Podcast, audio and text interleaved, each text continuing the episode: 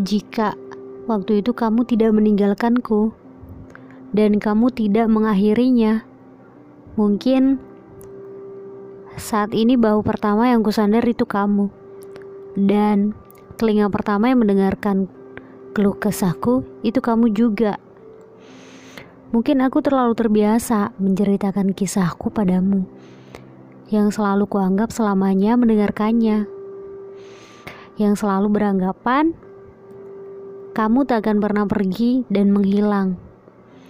Semakin mencoba melupakan pikiran ini dan hati ini terus saja ada dirimu. Tolong, ajari aku seperti dirimu, melupakan semuanya dengan cepat.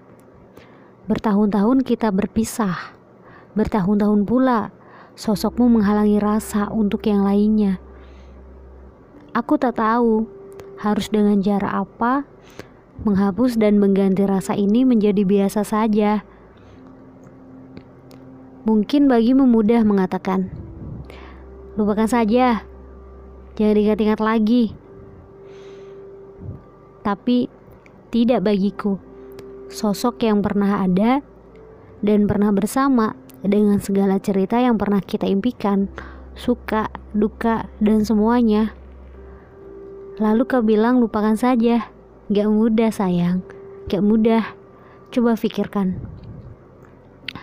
Atau kamu memang tak ingin memikirkan hal itu. Terakhir, terima kasih.